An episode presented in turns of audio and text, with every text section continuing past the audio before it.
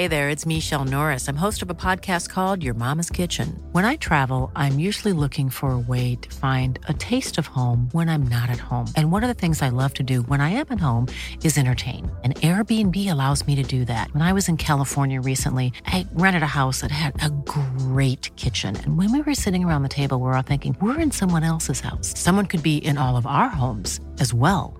If you have a home, but you're not always at home, you have an Airbnb.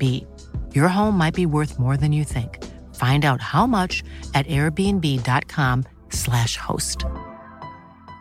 Ready to pop the question? The jewelers at BlueNile.com have got sparkle down to a science with beautiful lab-grown diamonds worthy of your most brilliant moments. Their lab-grown diamonds are independently graded and guaranteed identical to natural diamonds, and they're ready to ship to your door. Go to Bluenile.com and use promo code LISTEN to get $50 off your purchase of $500 or more. That's code LISTEN at Bluenile.com for $50 off. Bluenile.com code LISTEN. Even on a budget, quality is non negotiable. That's why Quince is the place to score high end essentials at 50 to 80% less than similar brands. Get your hands on buttery soft cashmere sweaters from just 60 bucks, Italian leather jackets, and so much more.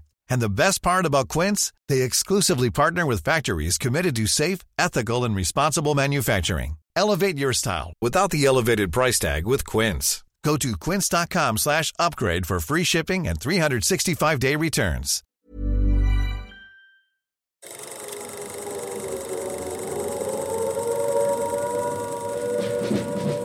Welcome to the Fighting on Film podcast, the podcast all about classic and obscure war movies. From the Normandy landings to the days of chivalry and swords, if it's been captured on film, we're going to try and cover it.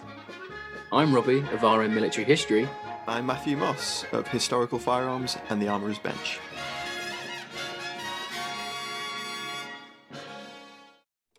Hello there, sorry to interrupt. I wanted to let you know that you can now join our supporting cast over on Patreon. As thanks for your support, you'll be able to help us pick films, submit questions for guests, have first pick on brand new and exclusive merch, and much more. Thank you for your support. Now back to the show. Hello, welcome back to Fighting on Film. To coincide with the 80th anniversary of Operation Chastise in 1943, this week we tackle a huge film from that golden age of British war movies. It's 1955, The Dam Busters. And to join us, we've assembled our own special squadron of two to talk us through this monumental film. It's none other than Al Murray and James Holland. Gentlemen, welcome to the show. Thank you very much for inviting us on. Thanks for having us, Skipper. I'm trying to get the lingo. Donna, Right for fix your day. Pull me out of the chair if my microphone goes off. yeah.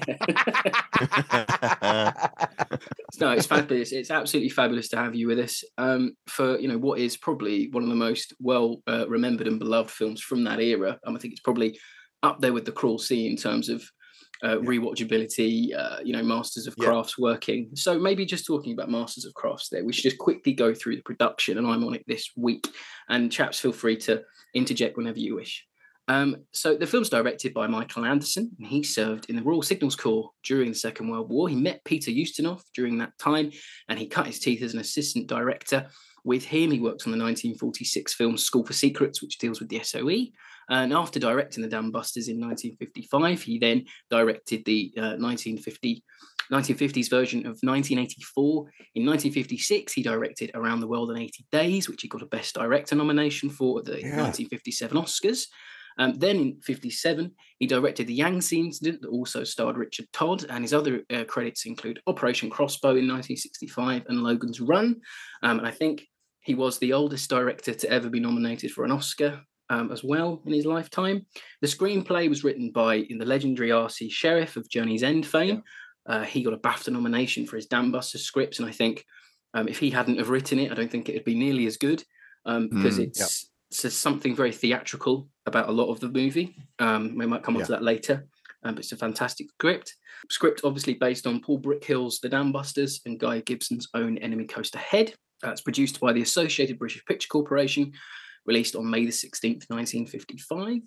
Cinematography was by German born Erwin Hillier, who's a frequent collaborator with Powell and Pressburger um, in the 40s. But then he refused to work alongside Jack Cardiff on a matter of life and death, and he left uh, Powell and Pressburger. So he went to sort of do other projects. Yeah. What was all that Um, about? Well, he he didn't want to share credits with Jack Cardiff. He he just he thought he was good enough, um, and it was a mixture of film, black and white film, and color film. And I think Powell and Pressburger wanted a bit of sharing because he'd only worked on uh, black and white film. Yeah, um, it's a big thing.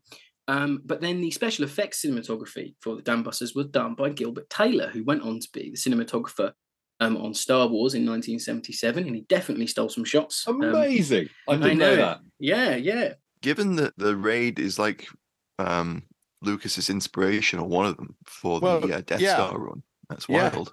That is wild. 100%. Yeah. Mm. Yeah. Uh, but he also uh, was Yeah. a cinematographer on Ice Cold in Alex as well. And obviously, you have the Dam What Busters you know? March. Yeah, I know. It's, it's crazy. All these connections that we yeah, find yeah. when we start the show. I mean, that Eric Coates, that, that Eric Coates march must be the most replayed film, certainly British film Mm. um, score ever, isn't it? By Mm. by a mile. Got to be That- like top three most recognizable easily. by a long chalk. And it's in only in the history film twice. cinema. And, and Brick, Brickhill was a great escaper as well. He worked. Yes. You know, that's Yeah. the other thing. Of course he It's, was. it's incredible. Yeah, Mm, yeah, yeah, It yeah. really, really is. Um, and it's all these people coming together who've had these experiences to Yeah. make these movies. And it enriches them so much. Um, in terms of filming, uh, began in 1954, shot on location at RAF Scampton and RAF Hemswell, and it was was used for ground shots as well. Uh, Upper Derwent Valley in Derbyshire doubled for the River Valley. Uh, serving RAF Avro Lancaster crews operated the Lancasters. It utilised five bombers um, that were taken out of stores, and four were specially modified for shooting, three of which had appeared in Appointment in London uh, two years previously. Um, the bomb itself was still part of the Secrets Act and it was animated over in stock footage. And the running cost for the bombers was, I mean, it doesn't sound like much now, but at 1955, it was quite a lot of money. It was 130 pounds per hour to keep the Lancs in the sky, and it was 10% of the film's overall budget. Um, so it wasn't really, yeah, not an expense, not a cheap thing to do, even in 1955. No, Wow. Um, no, amazing. They get Yeah. their money's worth. Let's think how much a war must have cost, doesn't it? Well, exactly. yeah. Bloody hell.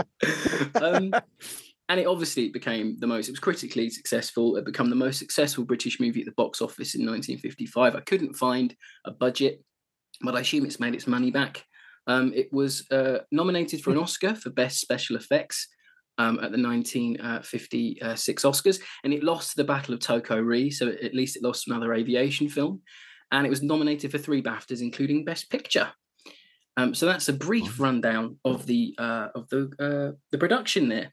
And I have a retro review before we go any further. It comes from Variety magazine from 1955, and it's a very brief uh, little segment. For more than 90 minutes, the film is devoted to the planning and preparation, and a very absorbing material this proves to be. The reconstruction of the raid and the pounding of the dams is done with graphic realism. The aerial photography is one of the most um, one of the major technical credits. The production is a personal triumph for Anderson, Redgrave particularly, who gives a very human portrayal of Dr. Barnes Wallis, the scientist, while Richard Todd makes a distinguished showing as Guy Gibson, the RAF commander, a triumph. Wow. Pretty good. Can't really argue with that. I Can't mean, really argue with that. Could probably end the show there, really, couldn't we? Well, I think it's Well, amazing- terrific. I think it's terrific. I think it's terrific. I think it's You terrific. know, you've got, it's, it's where you put the intonation on terrific. the It's the- intonation is, the key to is this. everything with Todd, isn't it? Uh, I mean, it's interesting. I, I, I, I still think it really holds up, and I, I do think it's a, I do think it's a terrific film. Uh, and, and interestingly, although the whole process and development of the of the uh, of of Barnes Wallis's creation is completely condensed, inevitably, and full of all sorts of things which are true. Actually, it gets the spirit of it. I think. Yeah. Um, you know, people people who were involved and deserve credit aren't credited and aren't involved but overall, it, I- I remembered it being a bit more kind of sort of banging his head against a brick wall of red tape, and and actually, that, that I think that's that's not not right, and um, This is not actually, quite that right. Doesn't really, it doesn't really come across that way. No, because the because the particularly the committee right at the start, there's the awfully fair chairman who says, "Well, you know, he's got a new idea. You can't expect him to." Yeah. Uh, g- g- I'm sure I read somewhere exactly. that Barnes said later on that he actually didn't face any bureaucracy at all. He, like they just let him go on with it. Well, he, he he definitely did face bureaucracy. He faced lots of people who were dead against it, not least um, Bomber uh, Bomber Harris himself, who, who just thought this was an absolutely bonkers idea. You know, Which is I've talked about completely this a little different in the bit, film. Which is Yeah. Well, yeah. yeah. it's completely different in the film. Yeah, but this is my point. I think it gets the spirit of it. You, Mm. you know, it Harris is dead against it, but you, you can't have too many, you know, big chiefs at um in the air ministry or a bomber command kind of pitching in because it's a it's a film and it just Mm. won't work. It's too confusing. It's actually Portal who gives it the green light against very much against Bo- bomber command bomber Harris's wishes. You know, and, and frankly, the reason Harris is against it is because they've just started the the, the all out strategic air campaign against Germany at the beginning of March, and Lancasters are still incredibly precious, and he just thinks it's going to take up a lot of time, resources, men, um, money, effort for something which doesn't have a gnat's breath chance of, of success. And frankly, uh, I'm incredibly sympathetic to that because when you look Mm. at it on paper, it doesn't look like it's going to. It's going a to finish. bomb that bounces is totally ridiculous. Yeah, It's totally ridiculous. I mean, and even though, I mean, I think what's wonderful about the movie is, you know, is that they do have the actual footage of the highball testing. You know, just which is the bomb bomb for the Tirpitz. It's the Navy's thing, really. And apart, I mean, J- Jim touched on it there that Portal gives it approval, but mainly out of inter-service rivalry. He's worried the Navy are going to are going to triumph with this thing rather than or, or, or feel the benefit of this thing rather than the Air Force. But it is amazing that in the film, it's the actual footage with the with you know with the sensor sharpie yeah. on, on it in every yeah, frame. like that makes a massive difference. I, mean, But I, and what a I'm waste of time. certain, I'm certain there's a part where it just flickers away and you can see the actual bomb. And I wanted to go through frame by frame, but I didn't have time. So I was like, hang on a minute, there's the actual bomb. If that's Um, true, they were probably shot for that. probably. yeah, probably. but no, it's it, it's fantastic. It's great, isn't it? And it, it gets enough over like what what we need to know as well. It doesn't hang about. I as a child, I always thought that the bit with Wallis testing the bomb took forever because I just wanted to get to the raid. But on a reappraisal, it's only 39 minutes and it and it rattles Yeah. through it at that. Um, Yeah. But anyway, Matt, maybe talking about some figures there. We should go rattle through the cast quickly before we go any further. In terms of cast, I'm not going to go into everyone because it's a huge cast. You've got veteran, well-known actors, and then you've got newcomers like Patrick McGoohan's in there. He's the chap on the door, the you know during the, the briefing, and he sends the dog away, and there's a repercussion to that. But uh, I'll just I'll just go into a, a couple of the the cast, and I've managed to dig up some opinions from um, some of the principal actors as well, which is nice to give a bit of colour. So Richard Todd, we all know Richard Todd. Um, this is actually his first war movie, I think. From going through his filmography, it looks like this might be his, his first. Wow. Yeah, Um, yeah. In 56, he was in D Day, 6th of June, 57, Yangtze incident, which we mentioned. Uh, um, Danger Within in 59, Long Short and Tall in 50, in 61, Longest Day in 1962, where he famously didn't play himself, he played Major Howard. Um, and then Operation Crossbow in 1965. Um, in a 2009 interview, uh, he said he, he talked a little bit about the, the work he did to to get into the into the character of Gibson. So he talked to his father, he talked to his widow, squadron mates, and he he described it as a reasonably accurate performance with certain elements of his character. Perhaps I did suppress, alter a little bit. So it's interesting to get a, a- an insight into the the effort that he made to to get into a character where he didn't have the the benefit of of Redgrave. He could go and talk to Barnes Wallis. Yeah. Famously, Mm. just touching on on Barnes Wallis and, and Michael Redgrave, they got on really well apparently, according to um, Redgrave's um, memoir, um, In Mind's Eye. But Anderson's unpublished memoirs recall that the Wallis's reaction to the casting of, of Redgrave was um, Barnes took one look at Redgrave and said, "Good God, you have to be joking! You're much too young and much too good looking." Which I'm sure Redgrave felt marvelous about. But, um, but uh, in, in in Redgrave's memoir, um, it, it's very brief. There's literally three mentions of Dam Busters in in his whole memoir, which I I found incredible. And he says he recalls a conversation with Barnes Wallis, and he says, "I'm not going to mimic you, by the way." And and Wallis says, "Of course, no, of course. Your problem is not to imitate the person, but to create him." Which Redgrave thought was absolutely fascinating because it kind of highlights um, Wallis's scientific brain Yeah. and how he thinks about these things. So he's he's realized that actors are analyzing characters and and putting their own spin onto them, which I thought was Yeah. fascinating. That is interesting. Um, Redgrave, uh, The Lady Vanishes, the Hitchcock movie in 1938, Big Blockade in 1942, uh, Way to the Stars in 45, Captive Heart in 46, about the uh, the Czech uh, pilot that's uh, captured. Um, the Quiet American in 1958, uh, The Hill, which we've covered on the on the show. Hmm. Uh, Heroes of Telemark. Oh, what a lovely war, uh, and of course, Battle of Britain. Yeah. Um, in terms of other cast, the cast is huge, and you know you run through all the members of the committee, uh, the people at the testing lab, and, and, and it's just a, a, a Mm. very large cast where everyone has very short little scenes. Uh, but just to pick out a couple of others, you have uh, Ursula Jeans as uh, as Molly Wallis. You've got Patrick Barr as Joseph Mutt Summers, the uh, test pilot. Um, countless others include Robert Shaw, who gets about five seconds of screen time where he takes off um, his flying hat, uh, flying Yep. cap. You have to identify him Uh, by in the- eyes in this because he's got his he's got Yeah, his breathing yeah. apparatus on. Well, half and the he was time. still he was still he was still just being a novelist at that stage, wasn't he? Rather than Relatively unknown, yeah. He writing, got- writing. Well, wasn't one of his novels shortlisted for the Booker Prize? I don't know Might have been. actually. I think it Hmm. was. Yeah, I'm pretty sure it was. It was one about it was set in Africa. Mm. He's he was pretty he's pretty accomplished, as well as being a That's that's pretty Uh, common. as a- as a actually. Look at, massive um, Anthony drunk. Quayle. He was a brilliant writer. Uh, George Baker makes a, a, a very Yeah. appearance, and then I, I mentioned um, Patrick McGoohan at the, at the beginning of, of Prisoner Fame, etc.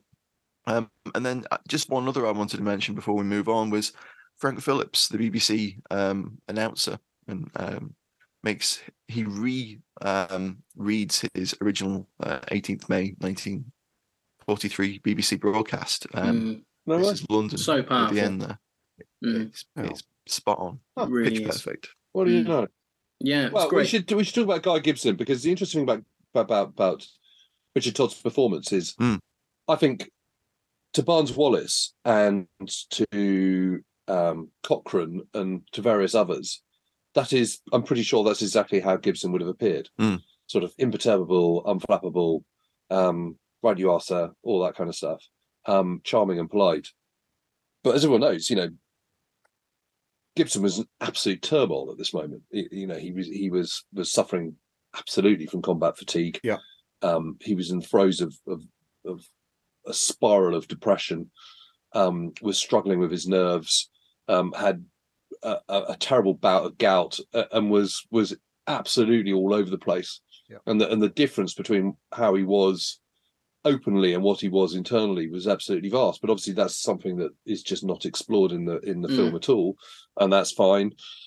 But it'd be interesting, you know, if Peter Jackson ever does his movie, Yeah. uh, I suspect there'll be a lot more of that, and and I think it'd be more and more interesting for it because what one of the things that makes Gibson's performance in the Dams Raid so interesting and so particularly remarkable is just because he is so completely screwed, um, and yet he still manages to pull it off. Whereas Richard Todd's character is, uh, as as portrayed in the film, is much more like kind of Leonard Cheshire, where he's just absolutely kind of Mm. rigidly calm. It clips Um, on through. all- unflappable. Yeah, yeah. Yeah, you know, Yeah. nothing's going to throw him.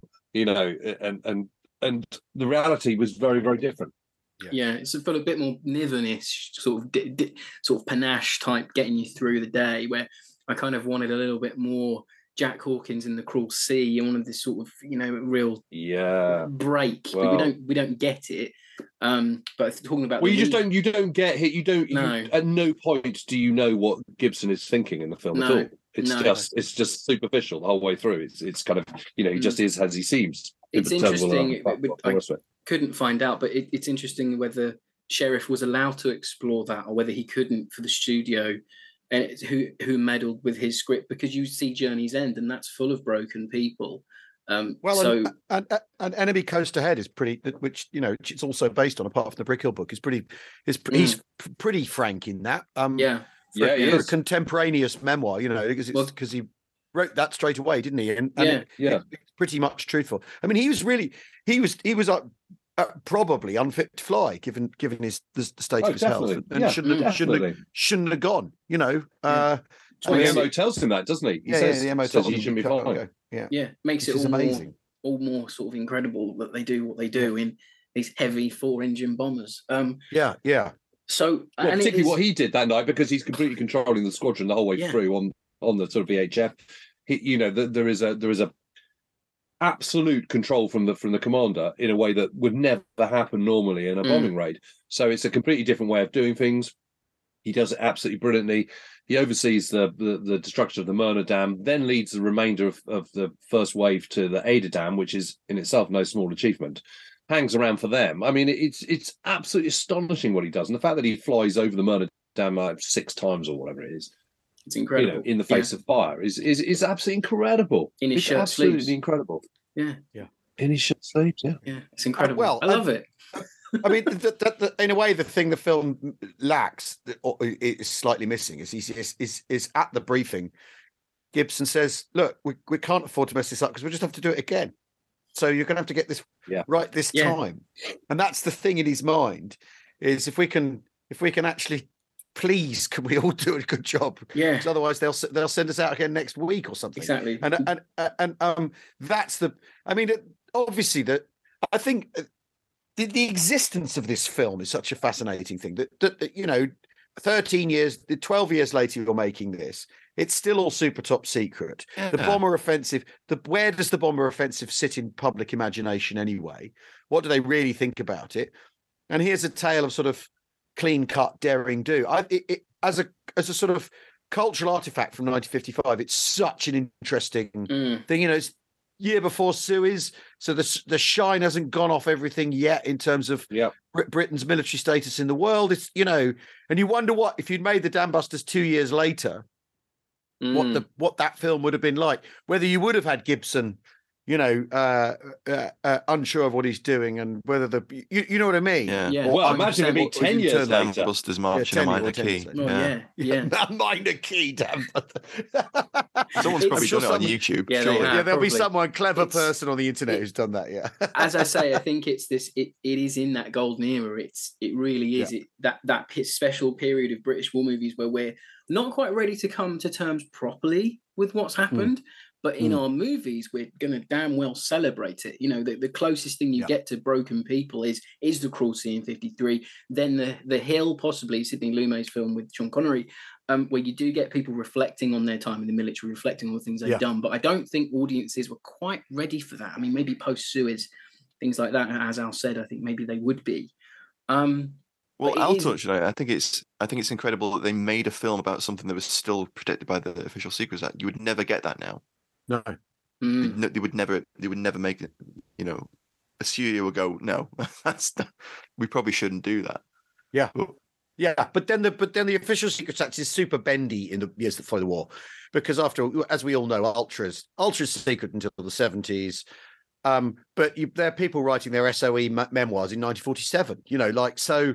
oh, so yeah. the, the, the the the rules of the rules of, uh, apply differently and are differently applied. So I mean, it it, it, it obviously because Br- Br- Brickhill has a big hit books with um with uh, the Great Escape and with um uh his Bard the Bader biography. I know Reach for the if that comes Sky. before or after this movie. yeah. Yeah, Reach for the Sky, which you know, so and, and it's it is interesting that it, it, like you say, it's secret, but it's also entirely public. It's Yeah. it, it's it's very peculiar. And like you say, I mean, would you would you get a British film about whatever whatever the SAS were doing in Jordan ten years ago? Because they were definitely there. You know, Yeah, let's, let's yeah, stop yeah, mucking we- about. You wouldn't have it. Yeah, it's No, you know, no. are we we're not even It ready doesn't to seem make. there's a massive great secret about upkeep though by 1950s. I mean, first of all, Germans captured an in, an intact one on the raid anyway. Yeah. Um, it hasn't been used again. It's not going to be used again. So what's the big secret? I mean, the whole thing's absurd. But Yeah. you know, I always true. think it would be absolutely fascinating to see the uncensored recut into the film. Yeah, that would be good, but they don't do it Yeah. in, the, in the in the 2018 They- re-release. They, they- didn't do it. One could hope, yeah. Yeah, which makes me think: did they actually like draw over the negative, and that's why they can't do it? Who knows? Um, it could have happened in the 50s. Yeah, um, probably, wouldn't surprise me. The Imperial War Museum will have it somewhere, and it Oh, they will must do. Yeah. y- Yeah, it, will cost you your house to look at it. So yeah, you know, ex- we, yeah, we know about that. Um, anyway, maybe we should uh, quickly move on to the alley tally, talk about some things we liked, Mm. and then uh, get to our favourite scenes because I'm sure there's plenty.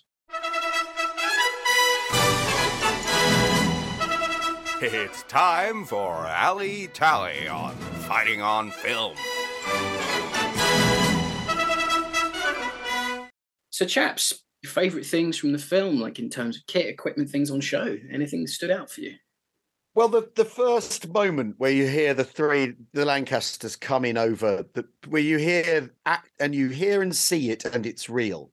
Mm. Um, and I know you know it's it's kind of like it, it's a familiar wine now, isn't it? It's so, it's real, the real thing's so much better than CGI. And you, you, you know, you want to, if you want to set someone off, you can set someone off with that as a topic. Mm. But it is absolutely true that that first the first glimpse of them, and then the low flying, you know, the the actual presence of the actual Lancasters is completely mind blowing. And you, I, um, I saw one. I was at my parents' house the other day, and one went over the garden. Um, uh, and we're sat there having we're sat there having a cup of tea, and and uh, it's it's it's what my family's like. Someone goes, "That's a Merlin," Expect nothing less, Al. Expect nothing less. and, and my dad's my dad's too old and lame to sort of run out into the garden like he used to have pointed it. So I I sauntered out and I caught the caught the glimpse of it going away in on a clear day and the, the color and the light and the and it and they it looked it looked and sounded as deadly as they do in this film because that's the th- the other thing is that they're they're stealth bombers they're super cutting edge stealth bombers they are not antique things for wheeling out at coronations they Mhm. are absolutes you know they're the pinnacle of technology at the time that's what the other thing that's really interesting about the film is it is about a completely cutting edge moment that the the, the the technology is, is is as good as it got at the time, and they're not talking about the oboe in the planes that they did use to pop up and check the positions and stuff. But it's the Lancs. I mean, uh, you know, and obviously there's mosquitoes in this, which is sexy too. But it's the Lancs for me.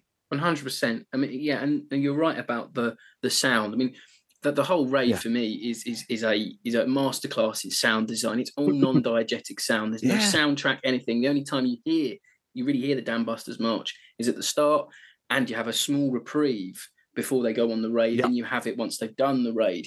But that whole sequence is literally Merlin engines, flak, and radio chatter, and it's all you need. And Yeah. the soundscape is beautiful. It's probably it's probably one of the greatest soundscapes in British cinema to date, in my opinion. Um, but I do have to quickly mention my my wife has an Ali Tally pick this week. She's our executive producer, so she, she can have it one as always. She said that Mrs. Wallis's chandeliers are some of the best chandeliers she's ever seen in film. So I just had to quickly mention that. Cool fact a crocodile can't stick out its tongue. Also, you can get health insurance for a month or just under a year in some states. United Healthcare short term insurance plans, underwritten by Golden Rule Insurance Company, offer flexible, budget friendly coverage for you. Learn more at uh1.com. Burrow is a furniture company known for timeless design and thoughtful construction and free shipping, and that extends to their outdoor collection. Their outdoor furniture is built to withstand the elements, featuring rust-proof stainless steel hardware, weather-ready teak, and quick-dry foam cushions. For Memorial Day, get 15% off your Burrow purchase at burrow.com slash ACAST and up to 25% off outdoor. That's up to 25% off outdoor furniture at burrow.com slash ACAST. I loved it. Well, it was there you go. great. Yeah, she, she always has a different view to the movies than me. She's like, oh, those they're nice. I wonder what colour they were. And I was like, we were just Oh, musing that's on that for about That's 20 brilliant. minutes. Um, but the, as I say, like the raid for me, it's it's the back projection of the guys in the cockpit. It it still holds up fantastically. You know, the, Mm. the cutting out that they've done is top notch. It's not like a cheap B movie, quick edit, quick cut job. It's really thoughtful. They don't use too much of it. The tracer still holds up, and it's one of the movies where I really worried when the 2018 Blu-ray um, remaster came out. I really worried they were going to mess with it and alter it and change it, but they really, really Yeah. didn't. It just makes it so pops so much more. Um, and crisp, yeah. But the, the and even like the miniatures of the of the, the the dam and the blowing up the dams and things like that, fantastic. And I've got to mention quickly that I don't know what people think about the explosions because people say they look a bit Yeah. rubbish, but I've Yeah. thought about it lately, and they re oh, they superimpose water on the explosion. And when I was Yeah. a kid, I was like, "Well, that's weird. Explosions don't look like that." But I think it's a theatrical choice, a design choice, where you're showing the power of the water that you're going to unleash. I don't know if anyone's ever thought about that, but that's just, Mm. just sprung to my mind lately. Um, but no, as I, I say, think it looks pretty good, to be honest. it does. I mean, the yeah. thing I was like, I love about it so much is seeing all the real things. You know, for whether it be the Lancasters, but also the the the the, the testing labs, yeah, Yeah. the water labs at, at um, in Twickenham, and um, you know, the places that are that are real, and the fact that it's Scampton, you know, it's all filmed at Scampton, and it's only kind of ten years after the end of the war, so there's a kind of sort of verisimilitude is that the right word yeah um to the whole thing which i which I, I i think is just fantastic it's just it's fascinating as a piece of history Yeah. as well as the knowledge that you know as a large part of it they're getting it absolutely spot on because it's filmed in the right places yeah Yeah. I'd, Yeah. I'd, I'd agree with that completely It's all the better for it.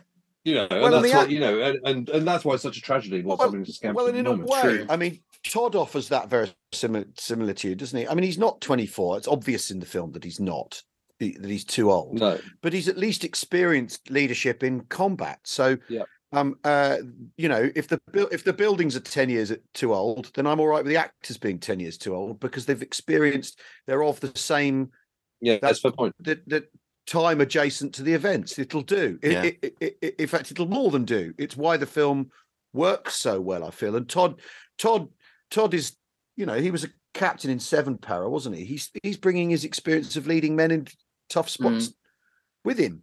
And Yeah. In that you in know, that 2009 interview, he, ta- he actually talks about that, and he talks about ha- what having a cast, which the majority of which was serving personnel during the war and after, Yeah. What that brings to the film. And we, we've talked about this on the show before. That generation of actors Mm. gave a weight. They knew what the Mm. what the bearing of an officer of a, an NCO of, of you know a, a Yeah. ranker should be. They Yeah. they brought that out. Um, and as for Scampton, in that interview, he says it, it was intact as it had been during the raid. The grave of the dog, whose name should be left unmentioned, quote from Todd, is still there. and he talks about, you know, the the the um the weight that that added to making the film. Yeah. And he, he felt that personally, which I I thought was was really interesting. that's No. that is really good. That yeah. 100%. I mean, I, the, the, uh, if they do, if they do, the, I mean, if there is this remake, which is sort of one of the elephants in the room with the Dam Busters, really now, It is. um, you don't the, the, the because Peter Jackson's used to CGI. I'm going to stick my neck out here. In Yep. King Kong, that dated pretty quickly, and you wouldn't, you wouldn't, you wouldn't watch that now and go, it's like the dinosaurs are really there. You'd think it's like, it's like It's watching a video game, like 2005 uh, uh, animation. Yeah. 2005 animation. And uh, you know, obviously, the advantage this film has is that though you know those Lancasters are really there and they're real and the and they're in the places they would have been in. You know, so how you how actually you would if you were remaking how you'd recapture that feeling because it's the feeling in the film Mm. of the planes being real that makes the pl- the but he's built models he's built models Yeah. Some pretty big ones. Yeah, he's built some life, some scale ones, and also um some smaller ones. So I think that, that that's the plan. Is is Yeah. yeah, CGI? Yes, but Probably be a Uh, mix. Yeah. I suppose Yeah, Masters of the Air will be Yeah. Masters of the Air will be the thing that throws the gauntlet down on this on on, on any any I think it aviation project. I think it will. Yeah. Any any studio Yeah, that's going can't to back wait. that is going to literally be like, yeah, how's Master of the Air Yeah, done? They'll be is looking there at it closely. enough scope? Mm. Yeah, because the crew they got, you know, Stephen Fry was going to write the script, I think, at one point. I don't know if he's still no, attached. Rich Stephen Fry has written the script. Oh, he's written it. Okay, fair enough. Yeah. He's so it, yeah. I mean, it's got enough people behind it. We'll wait and see. Well, you on were that con- one. You were consulting on it, weren't you, Jim? Yeah, I'm the I'm the, I'm Mm. the historical consultant on it, and they've they've bought, bought the rights to my book and everything. So, Oh, yeah. I'd heard that. I didn't know if it was true. Yeah, I- I- live in yeah. hope. Live in hope. Oh yeah, Yeah, of we all do. I think we all do. I mean, any any big budget war film's good for the genre and British film anyway. Um, so maybe we should Before move to, before we sorry. move on, Rob, I think I just want to jump off on something Al said there that you know CGI dates it, and I think it's super interesting that they made in nineteen in the fifties when they made this film, they made the conscious choice to make, to make it in black and white. That was the choice. They decided to do that. That was the artistic Mm. choice, and it that's probably lent to its you know timelessness Yeah. because black and white has that quality to it that I think that that does lead to timelessness. also well, it yeah, also maybe- it also feeds into that feeling that the Second World War is is black and white. Yeah. Yeah. good guys, no Yeah. bad True. guys. Um, uh, you know that that that that that y- y- you you can paint emotional colours um sort of uh more straightforwardly perhaps in black and Mm. white than you than you than you can in colour. And I think y- y- obviously, I mean, maybe they maybe it's because they're trying to work around the existing footage or something. could but be. we're could sh- be. we're shown we're shown enough times in the film that they're watching that on film that Yeah. you could find a way around it. He did, he doesn't have to go to a culver. He can watch the watch the film. But I mean, maybe that's the thing that drove that decision. But it, you're right, it makes it appear timeless because after all, all the real footage you've ever seen is in black and white. So it so Yeah. it sits in that context. Very true. Yeah. And it Yeah. holds up to restoration a lot better. And I think Yeah, yeah, yeah. personally, film stock of that era gives it such more depth to a movie Yeah. anyway. Yeah. Um, Yeah. But it no, it really does. And and, it, and it's when you think of British war movies, you think of black and white. I think anyway.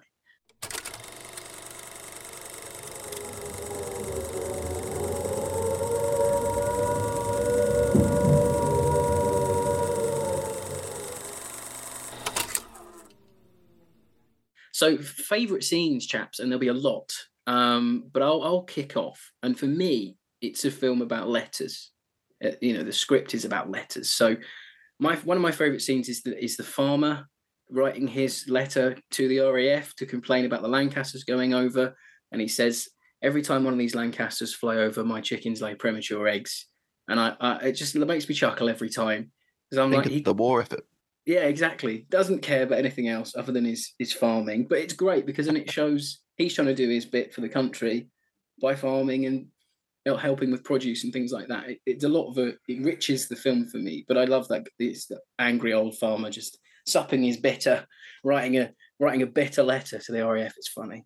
Um, with his fun, with his funny old accent. yeah, it it is a bit dodgy, isn't it? Yeah, and then you have obviously guy guy guy's uh, last line to Wallis. So he says, "You've heard a worse night than any of us. Why don't you find the doctor and ask for one of his sleeping pills?" And uh, Wallis is, is drying his eyes, and he says, "Aren't you going to turn in, Gibby?" Uh, Todd gives probably one of the greatest deliveries of his entire career. No, I have to write some letters first. And he walks off to his office, and it's quite possibly one of the greatest pieces of scripting and direction and delivery in British cinema for me because it's just so Wow. stoic. It's perfectly written. I think it's the thing about I said about this at the start. If R.C. Sherriff doesn't write this, it's a completely different movie. It has a completely Yeah, different yeah, yeah, feel. There's just something about having a theatre, mainly theatre and playwright doing this over a screen director or uh, like an American scriptwriter at that time. It's just something about everything coming together in that last moment. And you don't forget the men that have just been lost. They do. They have a mention. That they are remembered. They're not just written out and forgotten like mo- a lot of war movies do. Um, Yeah. it's it's on par with those emotional hits of the Cruel Sea. I always mention it, but it is is on par with that. And it's just what a way to end a movie. It makes you think. It makes you remember. Does all it needs to do. Yeah. But yeah. Yes, and it uh, uh, it it because uh, uh, it's a i mean it's a great like you said it's a great coup de théâtre isn't it because because you could watch this purely as an adventure film Mm. if you wanted um Yeah. uh, uh, uh, an exciting an exciting adventure film and and it's as if it's as if they it's almost as if the whole film has been written for that line Yeah. in a way that that Sherriff wrote wrote the whole film backwards Mm, um definitely you, could. you know the, the, the, the, all right i'll pull the rug from under you now you know that was yes that was tremendous fun but and Mm. the uh, uh, because because also when you know when Hopgood goes down when uh, uh, at the at the Möhne Dam, Gibson is sort of like, you know, has a look on his face, oh bugger, but that's Yeah. about it. Um, and uh, that's how the that's how the losses are sort of treated with kind of eye roll or exasperation at most. There's no one going, oh, there's no there's no emoting of any kind in, in those sequences. Because and that's really interesting. I, you know, you like you said, Jim, if you made this film ten years later, that would there be someone going war is hell in the you know in the bowels of the Yeah, of course it would Lancaster? be. Yeah. possibly a 19, 1970s film. Um, definitely one of the one of the crew will be going, why why are we doing this? People be why, weeping. why, will Why? this, will this war Yeah. never end? Yeah. and you know, Just and, think um, of all the people we've killed. yeah, Curse you. Harris, you blagger. You know. yeah, You exactly. murderer. exactly, exactly, Will that. exactly right. Um, uh, but but but the but the well, in the, the '90s Steven Spielberg version, there'd be a slowly fluttering flag and a bugle sounding at some Oh point. yeah. Yeah, But there the- would be. Yeah. A sort of, you know, after But- but- Aaron Copland.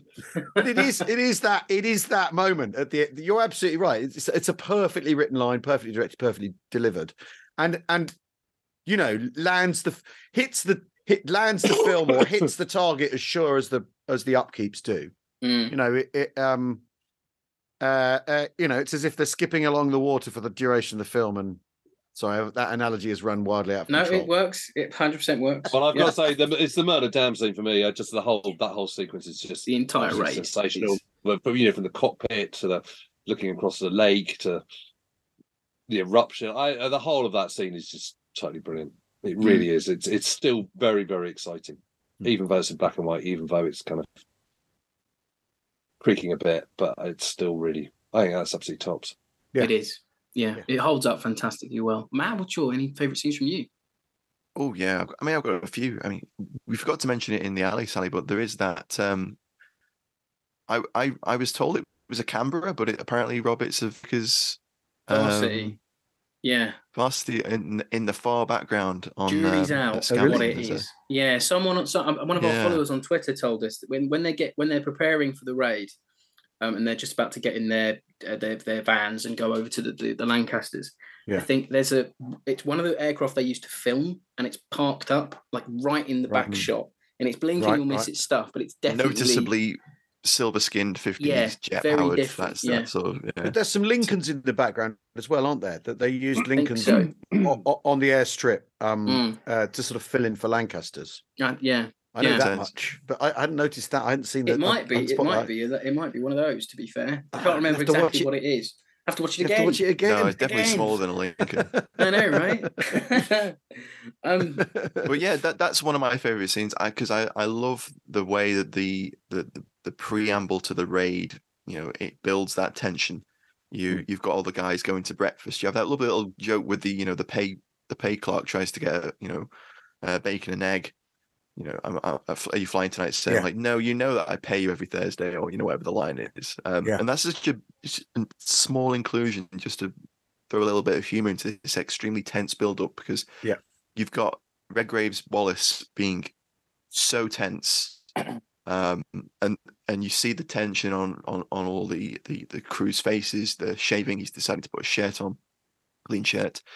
You know they the the way they pan across the bedrooms and the way that is um, mirrored at the end, where they they have that brilliant sequence of the silent um, price of the raid sequence where they show the empty quarters. You know, they pan over the, the chap's travel clock and his, you know, the shaving foam and and and that, and it it's very powerful and and it's it's a it's a technique used before. You know, it's it's used in um, um, this is the glory at the end where they pan across the Nissen hut yeah, Yeah. um, with the empty beds um, and countless other films. But it's very, very powerful. And the fact that there's no score, they could have put Dam Busters' March over that, and that would have, you know, been, you know, acceptable. But it, it's silence, and I think that adds a lot of weight to it. And I, I really do enjoy that. And James mentioned earlier the um, the scenes at Teddington where they're, they're bouncing the the uh, snooker ball. I think it is. It looks Yeah. like it anyway. Um, down that tank, and that's just such a beautiful shot Yeah, um, down the full length of that tank. The, the the framing of that in terms of cinematography is gorgeous. Uh, Mm. I really love that. it's brilliant. The- and the- Yeah, Yeah, they're my great. favorites. Mm, it is. It's the the cinematography is, is top notch. Even I love the shot of when he's sitting with the committee and it, goes up the table. It's a fantastic dolly shot. Really, really gets the the Mm, weight of what Wallis is trying to put over to these people and the amount of people he has to talk to. I, I really enjoy that scene. Um, so maybe we should uh, mosey into final thoughts like we do, and I'll, I'll kick off again um, quickly. So, like for me, it's a film of like almost three movies. You've got a biopic of Wallis and Gibson in a sense. You've got very, very Yep. good action sequence that you know could be pulled out of like Appointment in London. It does that great thing that these movies of that time do.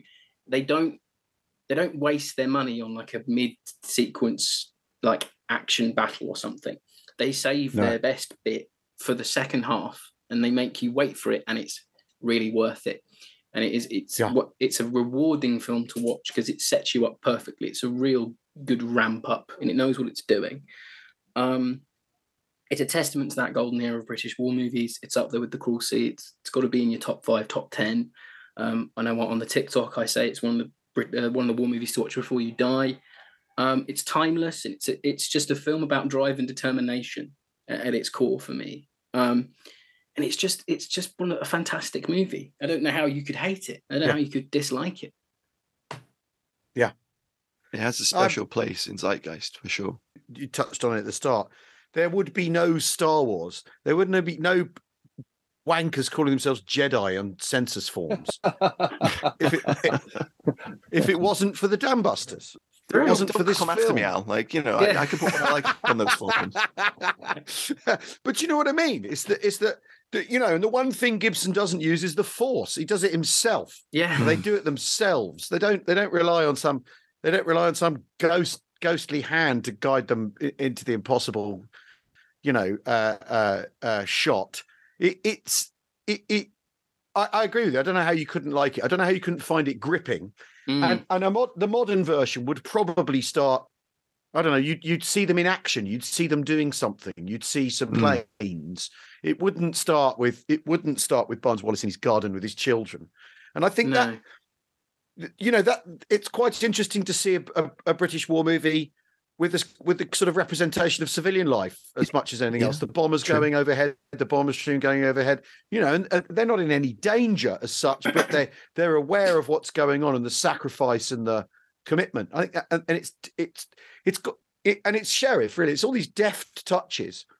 As well as, I mean, it's some proper funny moments too. You mm. know, would would you say you need a Wellington bomber for you say you need a Wellington bomb for test drops. You know, what possible argument could I push forward? Hey, told him I designed it. Do you think that might help? I mean, it, Great line. which is almost camp. That moment. It's Yeah. that, that- it's a moment that borders on camp. But yeah, without this film, there's a whole there's a whole on set a, a, a- a whole next generation. You know, Star Wars, Star Wars is only twenty years later. Actually, if you think Mm. about it.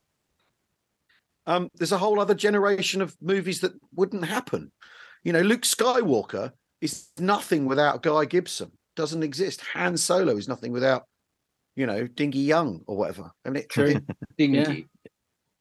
it- The other Yeah. thing about it, it's not dingy, it's dingy. Dingy. Dingy. Dingy. Yeah. My mum and dad were arguing about that when we watched it together. It's amazing. Now Jim, James Really? Bond and Al Murray doing the exact same. I mean, I- I um, I, you know, it's, it's obviously it's it's it's a it's a piece of history, and and and it is absolutely rooted in the time in which it's filmed, and there's lots of nods to it, which which you know absolutely mark it, and that not least its black and whiteness and and Yeah. the kind of sort of dodgy special effects and all the rest of it compared to what we've got now, and yet it's and yet it's also completely timeless. Yeah. and it does completely hold up. And I think one of the things that, that's really struck me about revisiting it is, is it's nothing like as triumphalist as I kind of thought it was. No. in my memory, Yeah. it's actually much more uh, wistful, uh, particularly that ending. And I, I, I totally agree with you that the ending is is absolutely superb. It's a it's a really good good bit. The kind of sort of seeing him sort of walking off down the down the down the road in Scampton. Um, it's it's it's a superb film. It re- it really is. It really does hold up. And and you know, I it, it's it's also a lesson in how to construct a story. You know, as, as you're pointing out, Al, Mm. A modern day version would have much more action right from the word go, be much more wham bam, and there is this sort of impatience, isn't there? Yeah. I always prefer TV programs today and films today, which are a bit more languid, which are a bit more kind of ponder, you know, just sort of let them breathe a little bit and, and develop the character and develop the, your setting and your ambience and what you're trying to do. But that's and- a question of confidence, setup isn't it? That's a, rather than than just sort of wham bam every two seconds, you know, where yeah. you come out of a headache. that's a question of creative confidence. I mean, I you know I don't know if your fans are Better Call Saul, but but the, but the fact that they'll have an Mm. episode where a man takes a car apart and then puts it back together, shot in shot on time lapse, and that scene lasts I don't know ten minutes. Mm. um and they they they want you to see what he's like and they want you they, they have the confidence that you're interested in the confidence you've the patience and the and the and the ability to wait for the payoff and after all the raid is about the payoff so Yeah. if you interfere with that um in the pacing of the film you you you you know you undermine how incredible it is you know if you had if you did have gibson sort of doing some daring thing and, and- and you, you just you can feel it can't you? you can feel Yeah, they what the- could have showed his last sortie, couldn't they? You know, Yeah. if they Yeah. wanted to include Yeah. a bit of you know action. no, I think they That's would. terrific. It's, It's a great um, film. no, Really it good film. And I think it's as well talking about a remake if they did it. It's a different era of cinema as well. People don't hold movies like they used to. Um, you know, you've got a completely different younger audience and how they consume cinema. I'm, I'm not sure it would work, but I think if done right, it might. But then, who knows? It's one of those things. It's an the odd one. younger audience would be saying, "Why have they ripped off Star Wars?" True. They That's might. we- a, a Yeah. modern audience would be going, "This is shameless. This is Yeah, outrageous." Yeah. And you know, um, uh, uh, uh, and wh- where's the force? You know, in all this Yeah. balls. You can have I mean, that's what R2D2 the- operating a rear turret. That'd be quite fun to see. Um, Well, R two D two is sort of like H two S. You know, he's a dome that sticks out at the top Very true. Rather than Yeah. out the bottom. He's a So- gunner. it's probably what he's Um, probably what he's. He's a based just off a of. turret. Yeah. Yeah. Yeah. Yeah. Yeah. Um, I think touching on you know what, what it is culturally for you know British audiences, I think it, we have to go back to when the film came out. So it was the most successful film of the British box office that year. Not only that, the score was a top twenty single.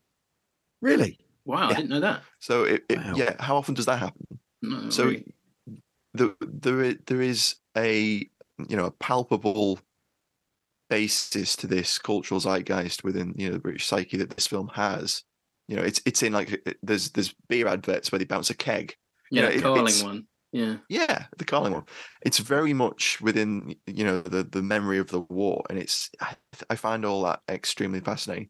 But we've we've talked about that already, so I won't go further. But I will note that the the the, the first Todd maneuver, hands on hips, occurs at 38 minutes 32 seconds. Fab. I always like time Um, and Yeah, the only other thing I, I um I really want to you know mention is the amount of laws that Barnes Wallis breaks in that first opening sequence. So not only does he break the blackout, he, he, he leaves the you know the the um, the porch door open for the the um the the Germans that are flying over, and um he then divulges the entire plan to the to the local GP.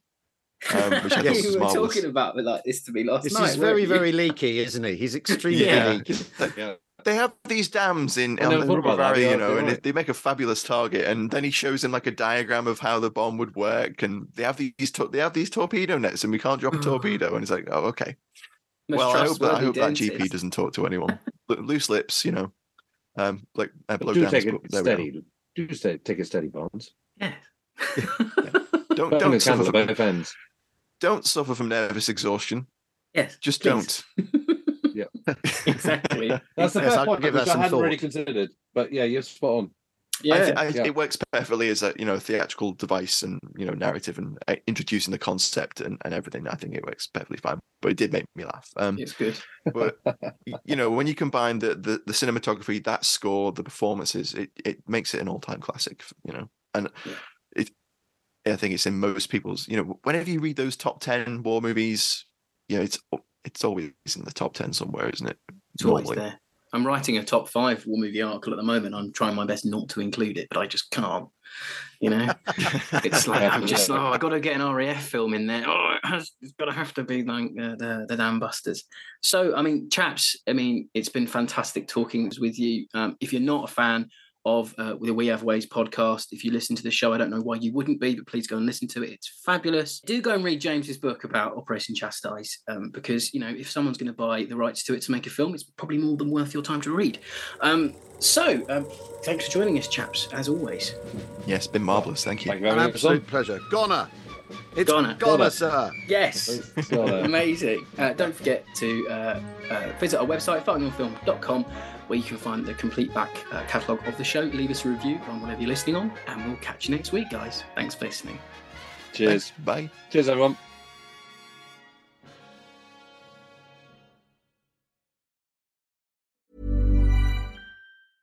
Selling a little or a lot? Shopify helps you do your thing however you cha-ching. Shopify is the global commerce platform that helps you sell at every stage of your business. From the launch your online shop stage to the first real life store stage, all the way to the did we just hit a million orders stage. Shopify is there to help you grow. Shopify helps you turn browsers into buyers with the internet's best converting checkout. 36% better on average compared to other leading commerce platforms because businesses that grow grow with Shopify. Get a $1 per month trial period at Shopify.com slash work. Shopify.com slash work. Planning for your next trip? Elevate your travel style with Quince. Quince has all the jet setting essentials you'll want for your next getaway, like European linen, premium luggage options, buttery soft Italian leather bags, and so much more. And is all priced at 50 to 80% less than similar brands. Plus, Quince only works with factories that use safe and ethical manufacturing practices. Pack your bags with high-quality essentials you'll be wearing for vacations to come with Quince. Go to quince.com/pack for free shipping and 365-day returns. Planning for your next trip? Elevate your travel style with Quince. Quince has all the jet-setting essentials you'll want for your next getaway, like European linen, premium luggage options, buttery soft Italian leather bags, and so much more. And is all priced at 50 to 80% less than similar brands. Plus, Quince only works with factories that use safe and ethical manufacturing practices. Pack your bags with high-quality essentials you'll be wearing for vacations to come with Quince. Go to quince.com/pack for free shipping and 365-day returns.